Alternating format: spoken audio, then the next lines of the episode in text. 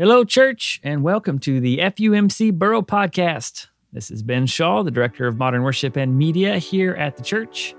This week, Drew Shelley, our senior pastor, is going to be bringing a sermon entitled Christmas, Beware. It's coming from the book of Mark, chapter 13, verses 24 through 37, and is our first week in our new Advent series. We appreciate you joining us here on the podcast. We would also love for you to join us this coming Sunday at 8:30 a.m. for modern worship or 10:30 a.m. for traditional worship. Both of those services are offered virtually via our website, Facebook, and YouTube, or in person. Head on over to fumcm.org for more information about our safety protocols if you choose to join us in person. We are so glad that you have chosen to be in ministry here with us at First United Methodist Church of Murfreesboro, Tennessee. And we pray that we can all live into our mission of growing disciples of Jesus Christ who know Him, love Him, and serve Him for the transformation of Murfreesboro and the world.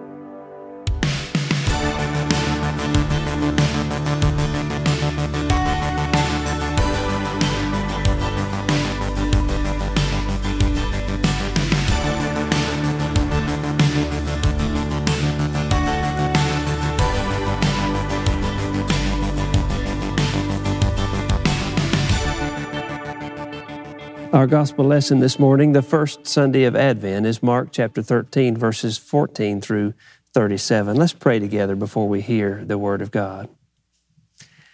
O oh Lord, we give you thanks for this day of Advent, this gift of worship, for the privilege of opening your scriptures and hearing from you, hearing your voice.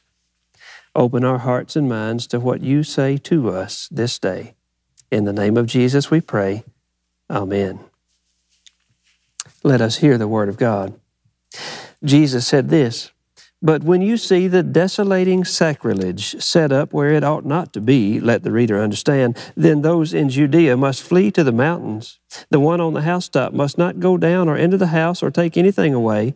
The one in the field must not turn back to get a coat. Woe to those who are pregnant and to those who are nursing infants in those days. Pray that it not that it may not be in the winter, for in those days there will be suffering, such as not been from the beginning of the creation that God created until now, no, and never will be. And if the Lord has not cut short those days, no one would be saved. But for the sake of the elect whom he chose, he has cut short those days. And if anyone says to you at this time, Look, here is the Messiah, or Look, there he is, do not believe it. False messiahs and false prophets will appear and produce signs and omens to lead astray, if possible, the elect. But be alert, be alert. I have already told you everything. But in those days, after that suffering, the sun will be darkened, and the moon will not give its light, and the stars will be falling from heaven, and the powers in the heavens will be shaken. Then they will see the Son of Man coming in clouds with great power and glory. Then he will send out the angels and gather his elect from the four winds, from the ends of the earth to the ends of heaven. From the fig tree, learn its lesson. As soon as its branch becomes tender and puts forth its leaves, you know that summer is near. So also, when you see these things taking place, you know that he is near at the very gates. Truly I tell you, this generation will not pass away until all these things have taken place. Heaven and earth will pass away, but my words will not pass away. But about that day or hour, no one knows, neither the angels in heaven nor the Son, but only the Father. Beware, keep alert, for you do not know when the time will come. It is like a man going on a journey when he leaves home and puts his slaves in charge, each with his work, and commands the doorkeeper to be on the watch. Therefore, keep awake, for you do not know when the master of the house will come, in the evening, or at midnight, or at cockcrow, or at dawn, or for else he may find you asleep when he comes suddenly. And what I say to you, I say to all keep awake. This is the word of God for the people of God, and so we say, Thanks be to God. Do any of you know about those uh, professional family Christmas photos that happen?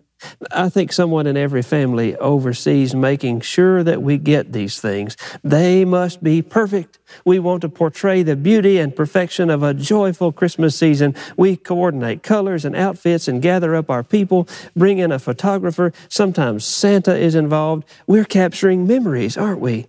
Each picture is a treasure. Mama might even have it printed on a canvas by Shutterfly, but the day of the actual picture taking is never quite as good as the picture, is it?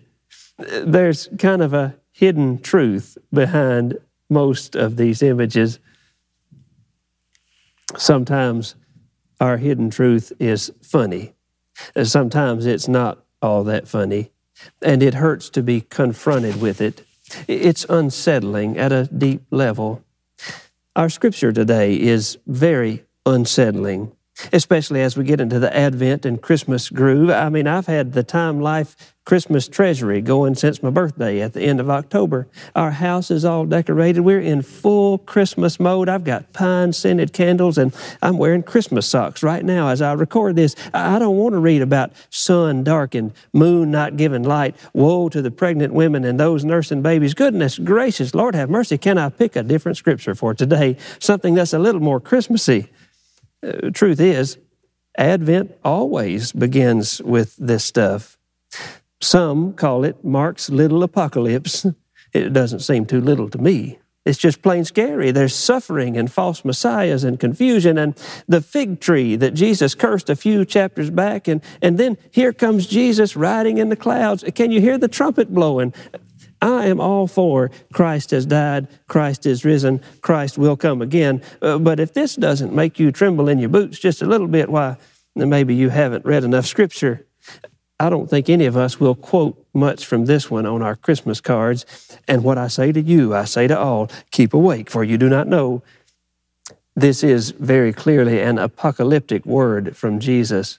Its purpose is not to scare, but to remind the reader that in Jesus, God is doing something with world changing meaning. Mark pulls from all the great ones in this Daniel, Ezekiel, Isaiah.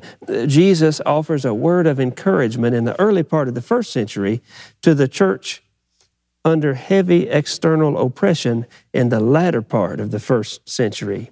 He affixes uh, signs so that you know when to watch.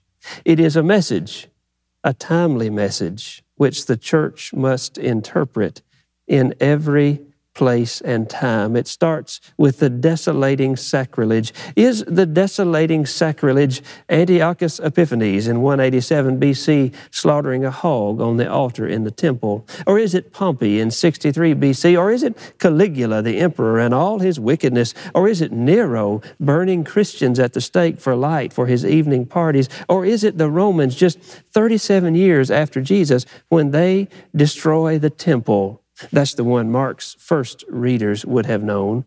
Or is it the great split of the church in the year 1054? Or is it the wicked popes of the Middle Ages? Or is it the rise of Hitler on the backs of a complicit church? Or is it the ugliness of racism that long ago situated itself upon the altars of our churches? Or is it the politics of 2020 the devil's own tool to divide God's people into little camps around false messiahs so they shoot arrows at each other until everybody's dead, or at least until God's mission is stalled out by infighting and foolish controversies. That's how apocalyptic literature works. It fits. It always fits, no matter the time. The important thing is the lesson drawn from the unsettledness that it brings even at Christmas time. This time before Christmas, the Advent season, is a time of preparation. Not only a time to prepare the house or the sanctuary or the Christmas lights, but also to prepare ourselves for the birth of God with us, Jesus Emmanuel. We wonder what the preparation looks like. What should it look like? We think about the early church reading the words of Mark's gospel before the ink was even dry. They heard Jesus' words in the midst of the broken pieces of a church under the thumb of the Roman Empire. People risking life and limb to gather and pray and worship and serve and wait for Jesus, whom they all thought was coming right back. These were the people struggling with the promises of faith in Jesus, which seemed not to come the deliverance, the overthrow of Rome, the fulfilling of all the prophecies, restoring us to power and influence. Instead, they had followed Jesus down in the dirt with the common folk. They had become the least of these. Yet still they trusted and prayed and worshiped and looked for God's hand to move while the broken pieces of reality laughed at the image of the future they thought was coming the sun was darkened. The moon did not give its light. The stars were falling and the powers of heaven were shaken. Uh, Jesus says, Then you will see the Son of Man coming in clouds with great power and glory.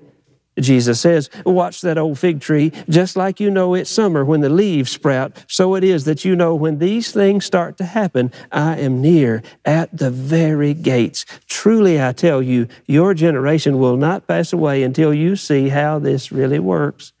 Heaven and earth will pass away, but my words will not pass away, says Jesus.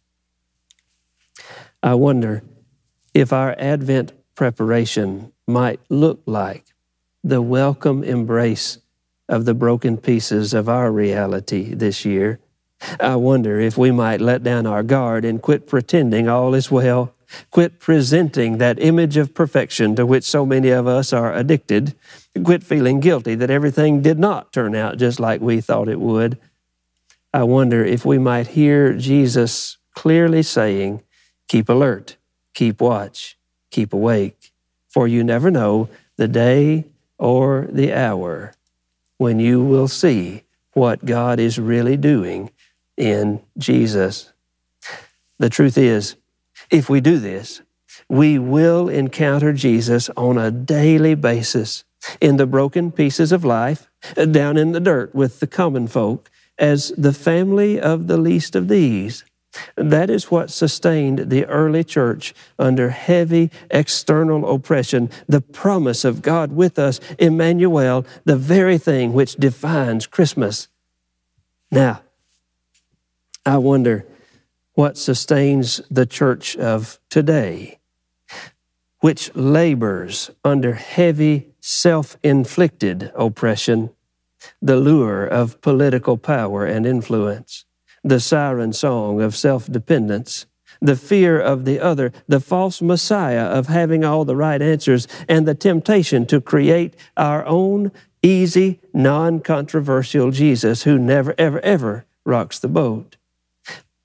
Maybe, just maybe, the picture we, the church, need to send on our Christmas card to the world is this one, the real one maybe if we shared a little more of the broken pieces of life with those around us, we'd all meet Jesus, the real one, the one who is God with us no matter what.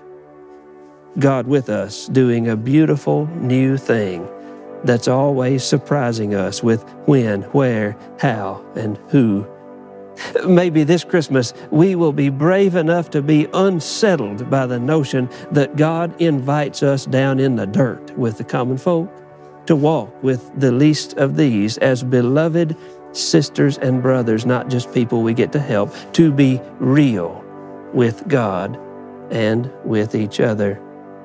Maybe this is the Christmas we risk welcoming the real Jesus into our hearts instead of the safe one on the Christmas card.